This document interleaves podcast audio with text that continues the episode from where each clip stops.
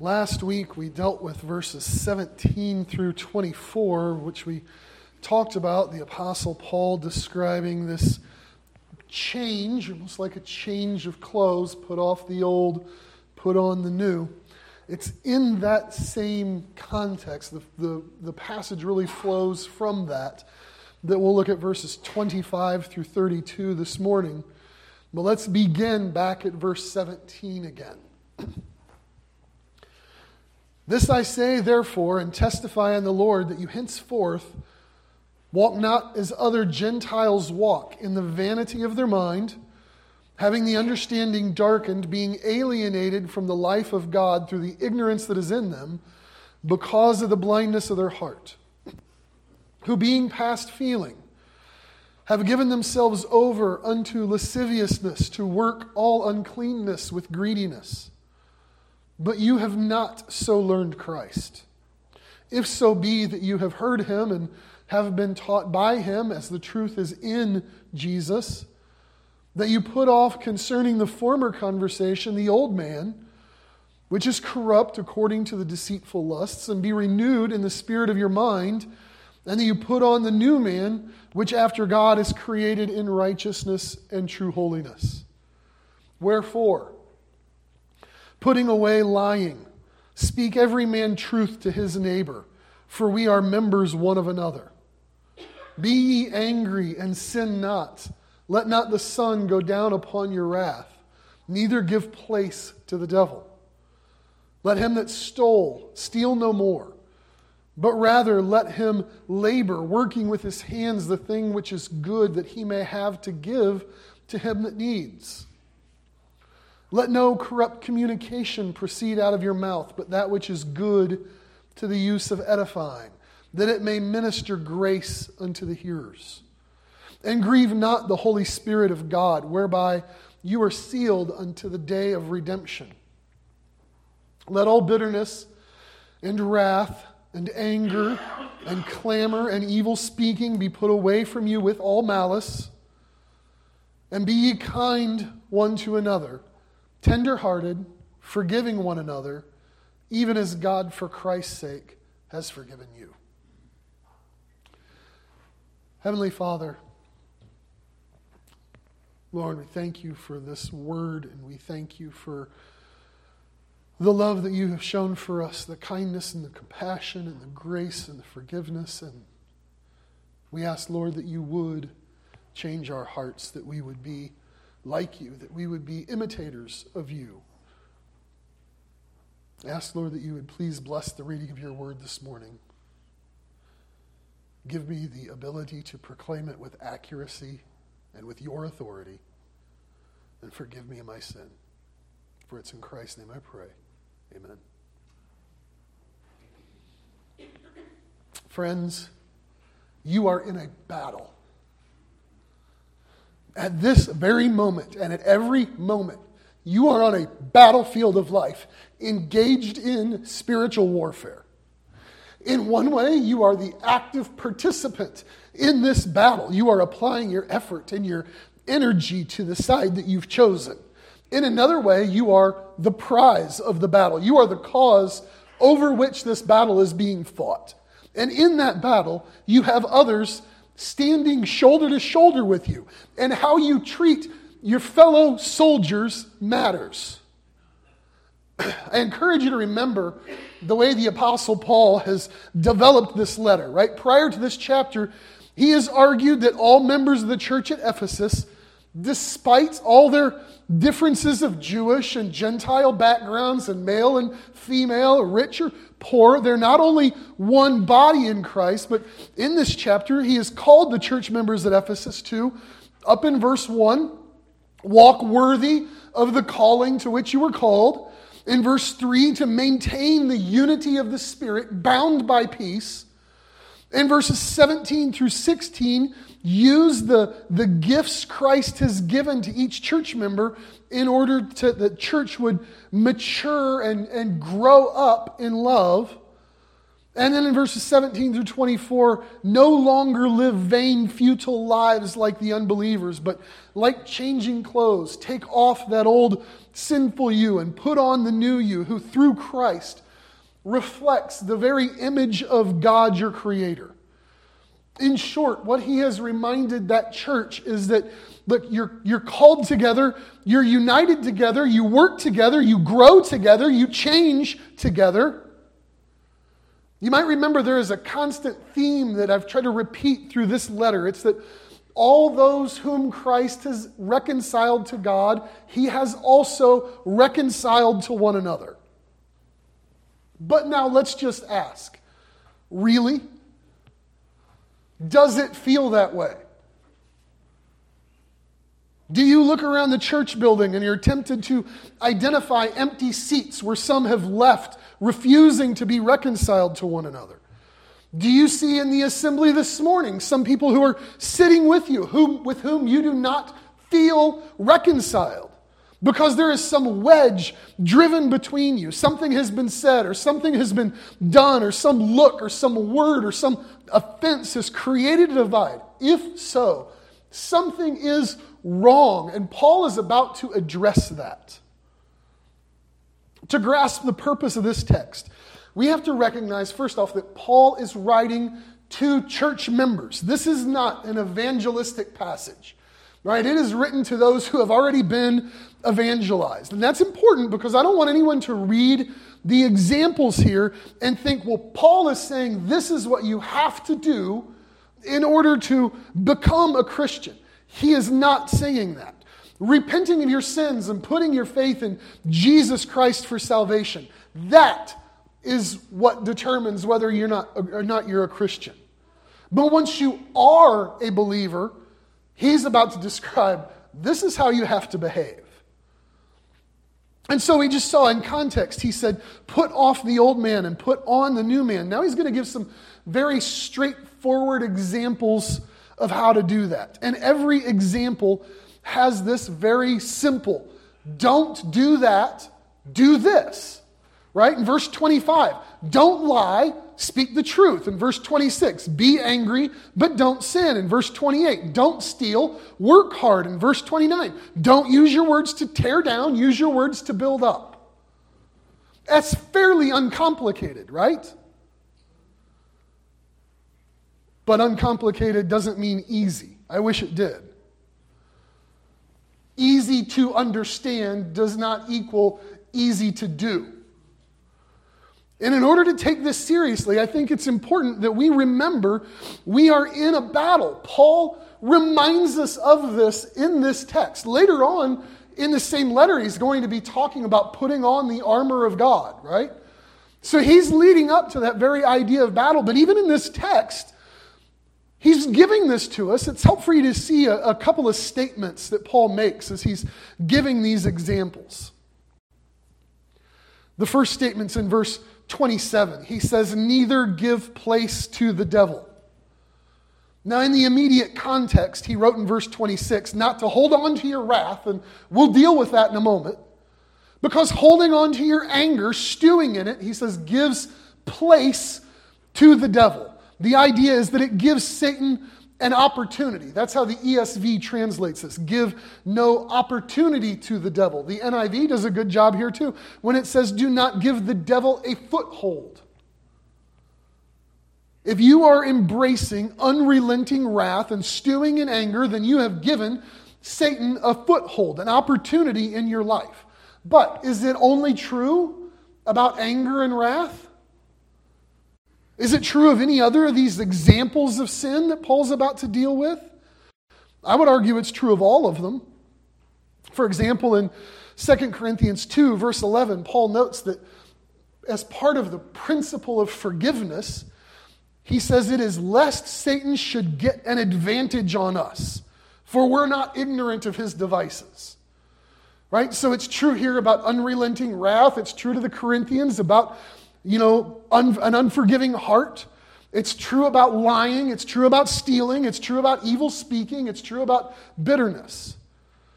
You're living in a spiritual battlefield engaged in that war, and Satan would love to get a foothold in order to gain an advantageous position over your life and the life of the Lord's assembly. If you live in a way where you're embracing, you're doing the things on this list that Paul says not to do, if you engage in those divisive sins, you are making the devil's task easier. And it is a betrayal to the very cause of Christ to which you've been called. The second statement I want you to see is in verse 30. He says, And do not grieve the Holy Spirit of God, whereby you are sealed unto the day of redemption. The word for grieve there is exactly what you would think of when you think of someone grieving. It means to cause sorrow or to cause pain, to give distress. All sin grieves the Holy Spirit of God. He's the Spirit of truth, the Spirit of life. He's the, the Spirit of Christ, the Spirit of promise, right? Jesus said, eh, Jesus called the Holy Spirit the Comforter. And when we sin, we are causing discomfort and grief to the very Spirit who comforts us. And when Paul adds in verse 30 that the spirit we grieve with sin is also the spirit which has sealed us until the day of redemption, you ought to think about the implication of that for just a moment. The Holy Spirit has indwelled every believer and is not going away.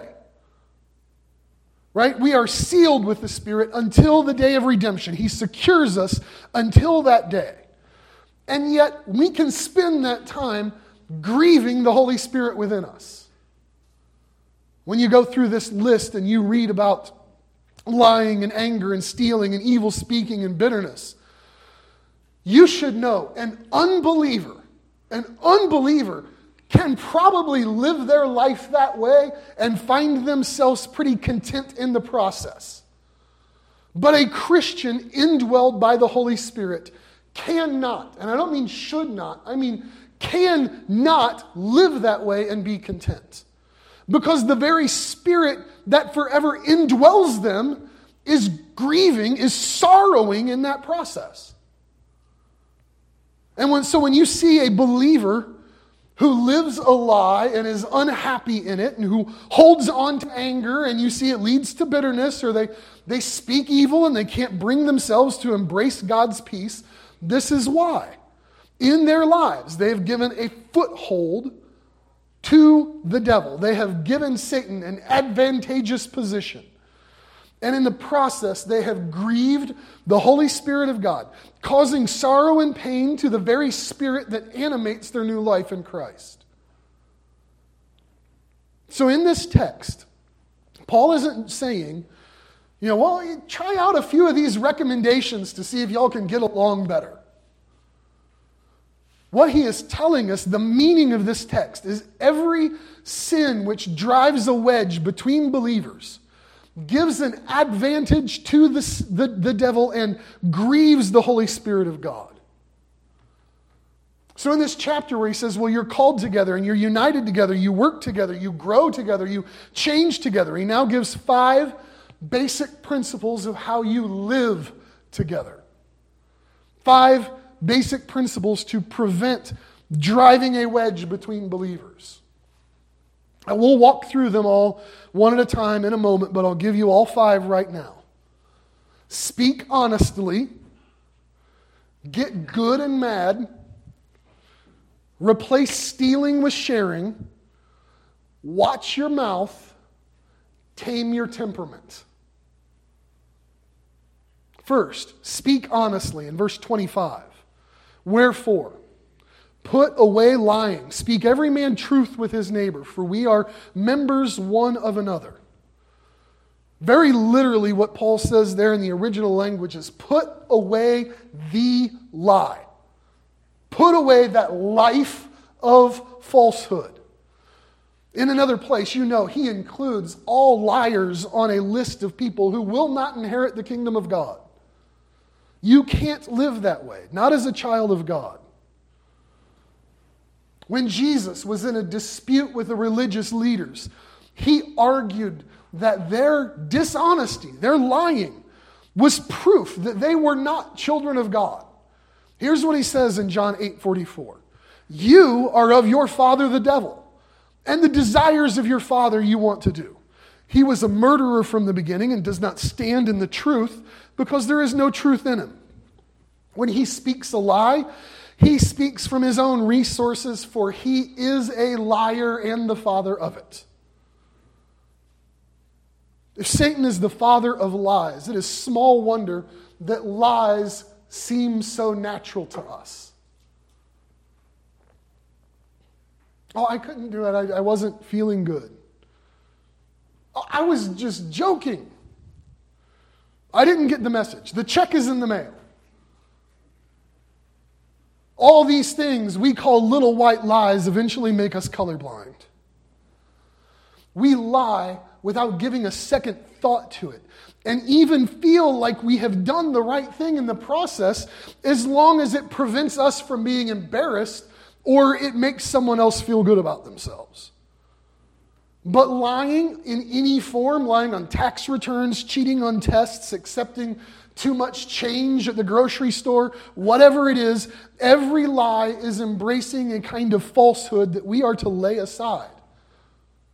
In lying, we are not following the one who proclaimed himself to be the way, the truth, and the life.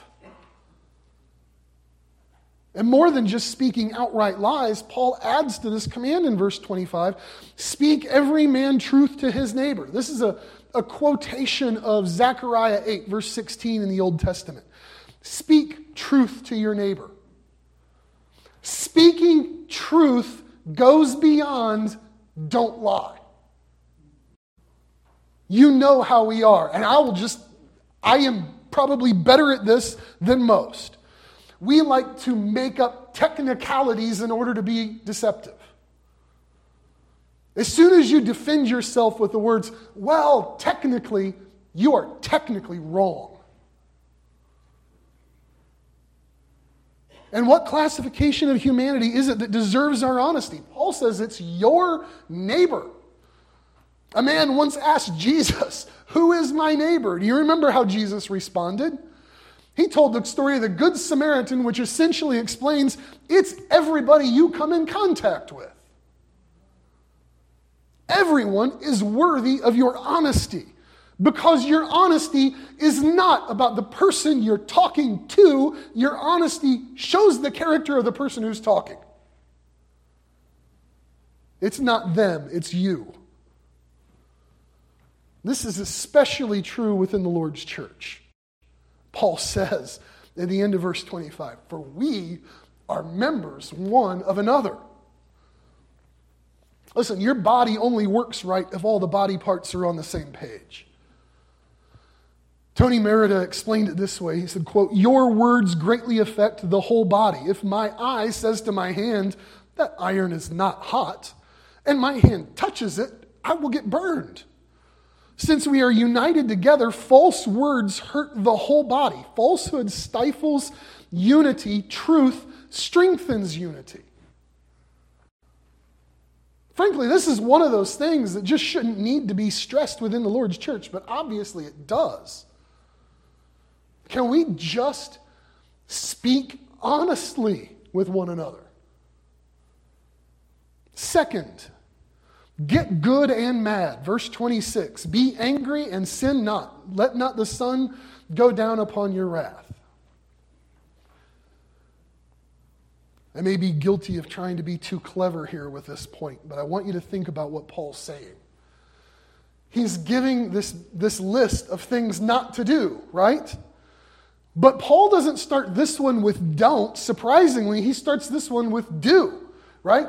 Be ye angry. Does it seem strange to you that Paul says Christians must get angry?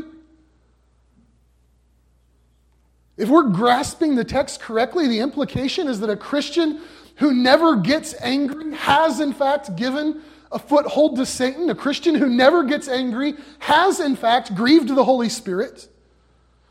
And I would argue a believer who never gets angry is either entirely blind to the consequences of sin or indifferent to the consequences of sin.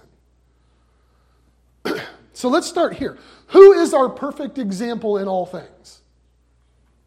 Jesus. Did Jesus ever get angry? As would he be our perfect example in anger? Well, of course he got angry. You know, Jesus got angry at the temple when the worshipers were being abused by, you know, there were the, the sacrifice peddlers and the money exchangers. He made a whip and drove them out. He flipped the tables full of money over. Jesus was also angry at his own disciples when parents brought children to be held by him and the disciples turned those children away because it didn't seem convenient to them. Jesus was angry in the synagogue when he went in, and there was a man with a, a withered hand who needed to be healed, and the Pharisees that were looking on didn't care about the man's well being. All they cared about was whether or not we'll be able to catch Jesus healing on the Sabbath day. It says Jesus looked about in anger on all of them because of the hardness of their heart. So, was Jesus angry? Yes. Repeatedly angry, seriously angry. And we're called to do the same if we follow Jesus. Paul says in our text. It's also be angry, don't sin. Hence, get good and angry. The difference between Jesus' anger and ours is that his anger was not self focused rage. Worshippers were being abused. Children were being rejected. The man with the withered hand suffered from the heartlessness of the Pharisees. If you can encounter the same kind of things and not be angry, then you are either blind to the consequences of sin or indifferent to the consequences of sin. Either way, never being angry is not an act of righteousness. But Jesus' anger did not come from a heart of hatred. Jesus' anger wasn't a, a quick reactive strike to someone who hurt him. In fact, Jesus' anger wasn't about himself at all. How did he react to personal offenses? Father, forgive them as he's being crucified. That should tell us the anger that, that is created in us when we're personally offended that is not righteous anger, right? I'm mad because somebody mistreated me. That wasn't Jesus' anger. Also, Jesus' anger was never out of control. Jesus got angry and did not sin. Paul goes on to warn us about the, one of the pitfalls of, that we face in our own anger. It, it's not that anger you know, grips us when we see wrongdoing. It's that we get such a tight grip on that anger that we will never let it go. And so he says, Don't let the sun go down on your wrath. Obviously, this is not making a literal statement about sundown. Sundown today is supposed to be at about 520. He's not saying that if you get angry at 5:15, you only got 5 minutes to get over it, but if you can hold off to 5:21, take the whole day. If you live at the South Pole, I guess you could get about 3 months from May to July to be angry. This isn't about the sun. The idea is do not allow it to get entrenched into your heart. Deal with it. Deal with it righteously. Deal with it wisely, but deal with it. Don't, don't harbor this. If you just hold on to anger and wrath, you are giving the devil an opportunity and you are grieving the Holy Spirit of God. Third, he says, replace stealing with sharing. Verse 28 Let him that stole steal no more, but rather let him labor, working with his hands the things which is good, that he might have to give to him that needs. All of this is very reminiscent of the Ten Commandments, by the way, right? Don't lie, don't bear false witness. Don't kill. Jesus tells us that unrelenting anger in your heart is what leads to murder. And now, thou shalt not steal. Right? Theft was a common practice in first century culture. It was sometimes even considered an honorable profession as long as you didn't get caught at it. We are not immune from the temptation to steal. If any of y'all were here a couple Wednesdays ago, we were in Proverbs looking at the call of Miss Foolishness. Remember what she said? Stolen water is sweet. Like, you're going to like the fact that we, we took it this way. In his autobiography, Augustine records this moment of self realization when he stole something that he already had plenty of. He just stole it for the sheer joy of stealing, stole it because it was wrong. Because doing something wrong and getting away with it is exciting. The laugh this past Wednesday night, Tracy came to church with this exciting story of watching some folks try to steal from Walmart. This is bound in the heart of all of us.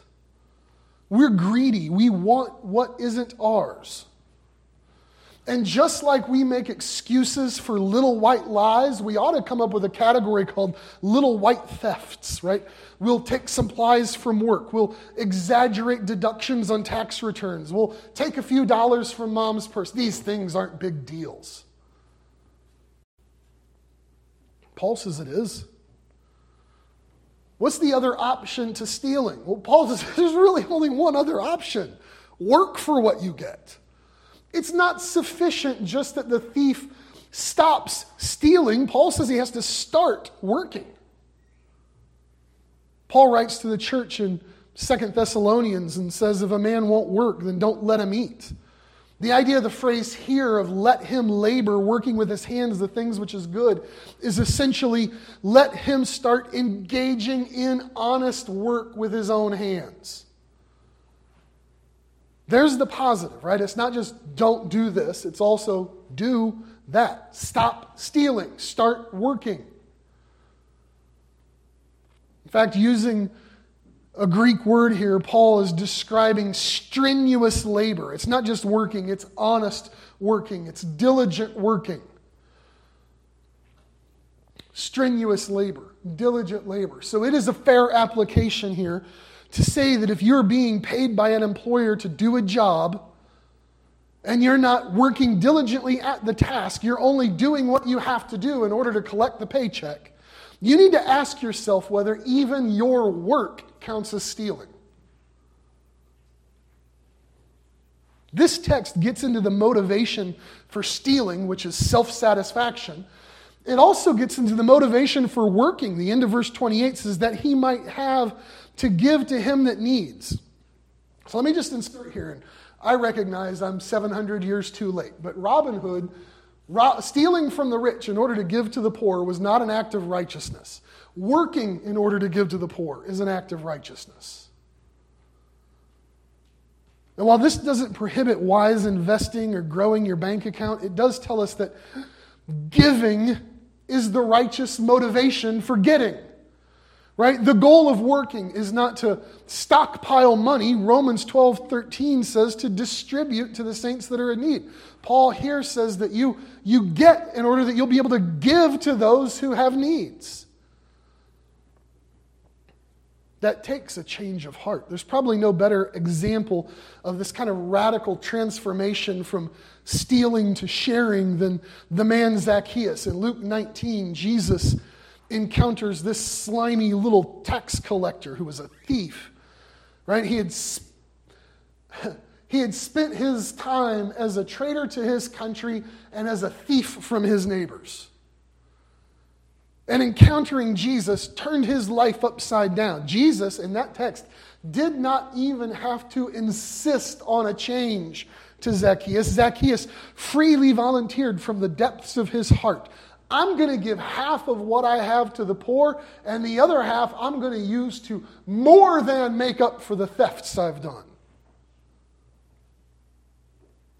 Is your heart changed like that? Listen, Stealing does not have to be putting on a ski mask and going into the bank. It doesn't have to be sneaking into a dark house at night. It happens in a dozen of common everyday choices. And a life that follows Jesus stops stealing and starts working. Fourth, He says, Watch your mouth, in verse 29. Let no corrupt communication proceed out of your mouth, but that which is good to the use of edifying, building up, that it may minister grace unto the hearers. Let's just focus on that word corrupt for a moment. The Greek word here is sapros, and it means filthy, rancid, putrid, rotten. It is a very picturesque word. In fact, this is the word Jesus uses in his parables to describe rotten trees and rotten fruit and rotten fish. Doesn't that just make you want to get sick? Well, that's the point. You can use rotten words, right? Whether it's vulgar language or vicious slander or rude jokes and malicious gossip, the very purpose of those rotten words is designed to make someone sick. Though our tongues are difficult to control, we must control them. James describes the tongue as a, a little spark that sets big fires. He says in James 3, verse 6, the tongue is a fire, a world of iniquity. The tongue is so set among our members that it defiles the whole body and sets on fire the course of nature and is set on fire by hell. That's lovely, right? The troubling inspiration for that horrific image is that our words reflect our hearts. When Jesus used the same word for rotten trees producing rotten fruit, the point he was making is that what comes out of you finds the source from what's inside of you. Rotten words are spoken from a rotten heart. And only when your heart is changed, when the Lord Jesus is the desire of that heart, and, and you are indwelled by the Holy Spirit of God, only then will your words be changed. John MacArthur notes that after prohibiting rotten talk, Paul sets three standards for what would be righteous talk. Essentially, is it appropriate? Is it edifying? Is it gracious?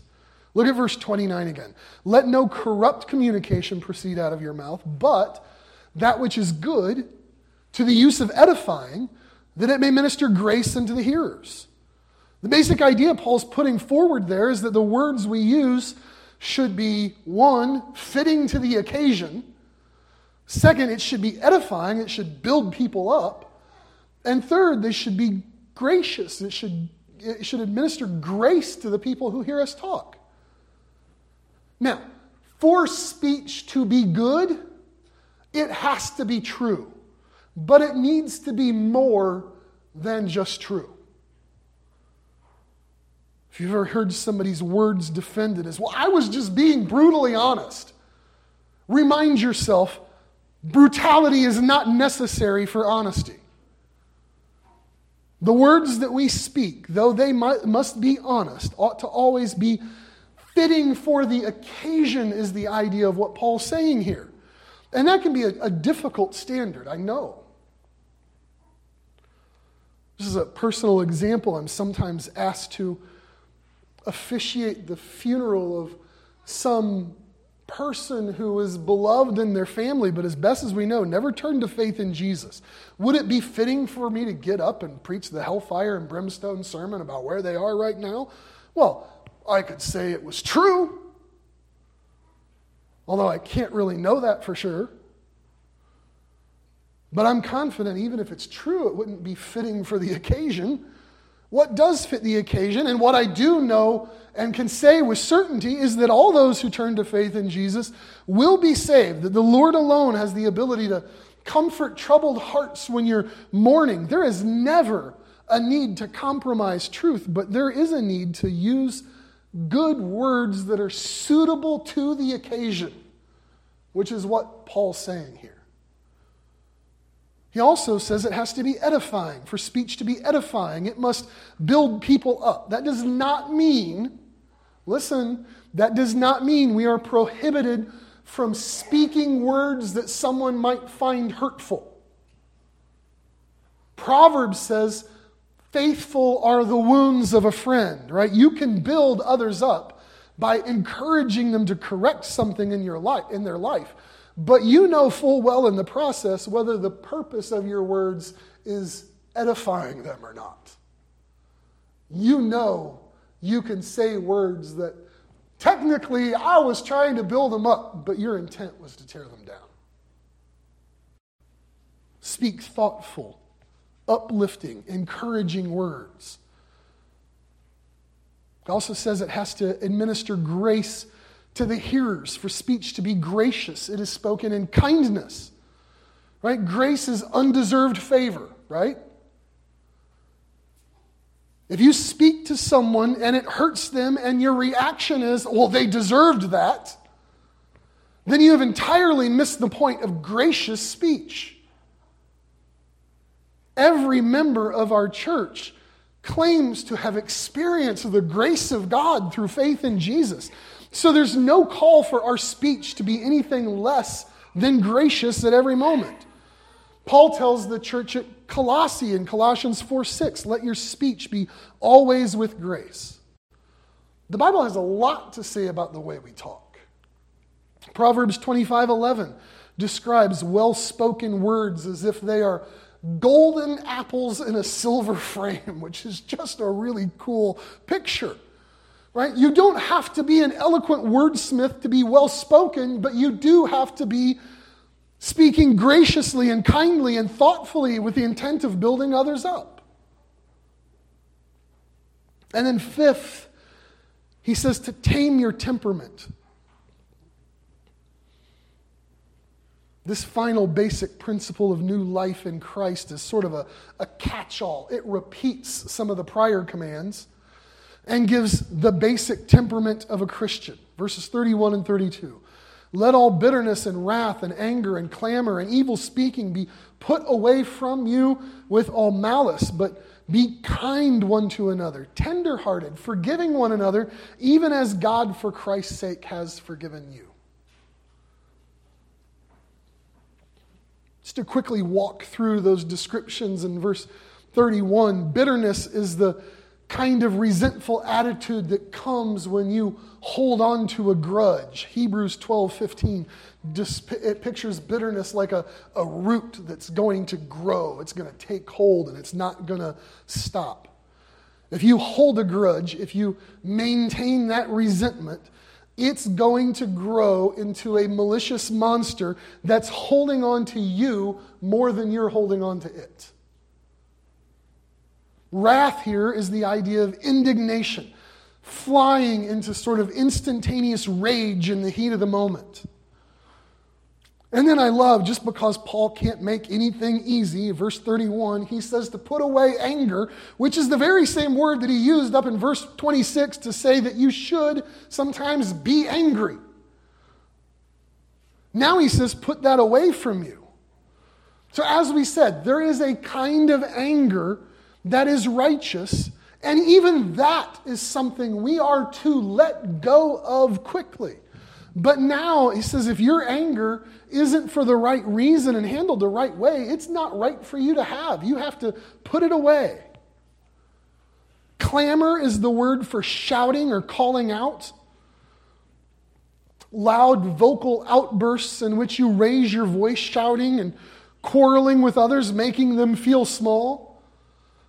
Some would try to excuse this by saying, well, that's just the way I am. But there's no excuse for this. This is not the way you should be.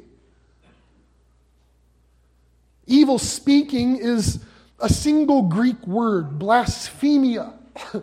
right? This isn't blasphemy of God, it's evil speaking pointed at others. The idea is to slander or defame other people without regard to whether what you're saying is true or not true. You can still be slandering people. Malice is simply ill will, it is hostility in any form. Listen, you, you begin by wishing ill on others and progress to speaking ill about others and then end up engaging in evil act towards others. Malice, ill will has to be removed from your temperament. This is not the way of a Christian because it is not the way of Christ himself. We really have to stop and ask ourselves well, why is it that our heart is like this? Hasn't it changed? Hasn't the Lord Jesus shown you a better way by loving you and by giving you love and then telling you to focus that love on the very people who at this moment are the objects of your bitterness and wrath and ill will? Much like earlier in the chapter when Paul encouraged us to put off the old man and put on the new man, now Paul says, put away those evil vices from verse 31, entirely remove them from your life. But you are not going to end up with an empty spot in your character in the process because into that hole in your heart from which you've removed those wicked defects, you will fill that hole with the Christ like qualities of verse 32. Be kind to one another. Why? Well, because God's been kind to you. Listen, if you just read this letter from beginning to end, the way Paul wrote it, the virtue of God's kindness back in chapter 2 would still be in your mind as you read this. Back in Ephesians 2, verse 7, he wrote that the one of the purposes of God is to spend eternity showing us, quote, the exceeding riches of his grace in his kindness to us through Christ Jesus. And now he says, well, you have to be kind to one another. But listen, to be kind to one another, you have to be around one another. Kindness cannot be confused with like this internalized feeling or this this basic character of your heart. Kindness is an outward act, it is the outward action of love towards someone else. He adds tenderhearted in verse 32. Tenderhearted is one of my favorite words in Scripture. It, it means to be compassionate. The idea of this word, it's based in this, this Greek word for the, oddly enough, your guts, your bowels, right? Because that's where they thought the seat of emotions was. And so the idea of this word is that there is an empathy, this, this compassion somewhere in the very essence of your being, and it is focused most acutely on your brothers and sisters in Christ. Have you ever had this like emotional reaction of compassion towards someone that you actually felt it like you, you felt it in your heart, you felt it in your guts, it was real. That's what this is to be tender hearted and forgiving one another. Now, just embrace this for a moment. Do you know that to forgive someone, you must have been done wrong? I know that's not like a super deep theological statement or anything. But we so often refuse to be forgiving because we will think, oh, they were wrong. They don't deserve forgiveness. You wouldn't expect me to forgive them if you knew how hurt I was. Well, that's what forgiveness is, right? It's being hurt, it's being mistreated, it's being rightly offended and then forgiving the person who hurt, mistreated, or offended you. Letting it go. And why we should do this in verse 32 gets to the whole point of this text. The end of verse 32 forgive one another, even as God, for Christ's sake, has forgiven you. There's a parallel text to this in Paul's letter to the Colossians. In Colossians 3 13, he says this bearing with one another and forgiving one another. If anyone has a complaint against another, even as Christ forgave you, so you also must do.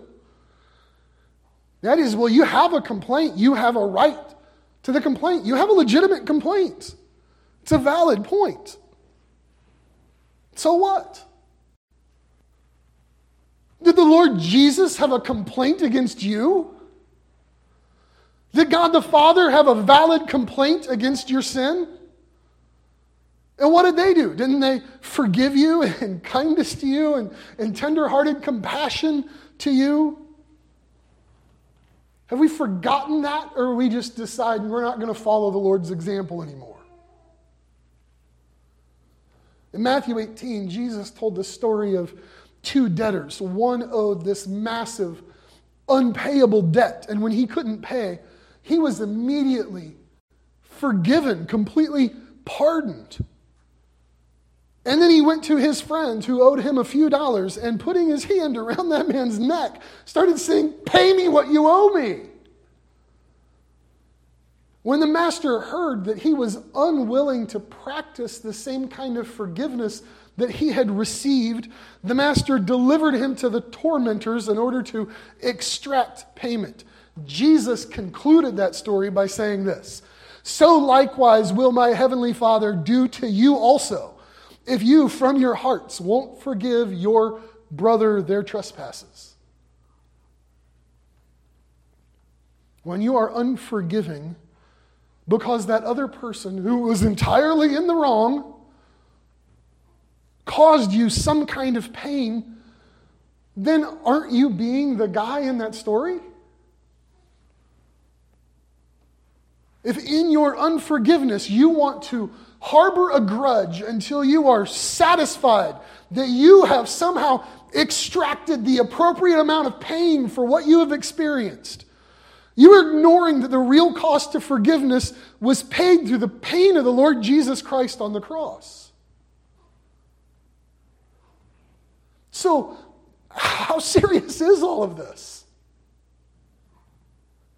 I know we are tempted to read a text like this and, and reduce it down to like a kindergarten level and say, okay, don't tell lies, don't be mad, don't steal, be sure to talk nice. As if the Apostle Paul is writing about some minor matters of Christian faith. There's nothing minor about this. You're at war. Every moment of your life is spent on the battlefield. Every action you do, every emotion you embrace, every word you speak it is of consequence. It reveals whose side you're on. There's no little white lies, there's no petty thefts, there's no insults that you can just wipe away by saying, oh, I was just kidding. Every sin which drives a wedge between believers gives an advantage to Satan and grieves the Holy Spirit of God. How we think and feel and treat one another is a reflection of the Lord Jesus and how seriously you take the forgiveness that's found in him.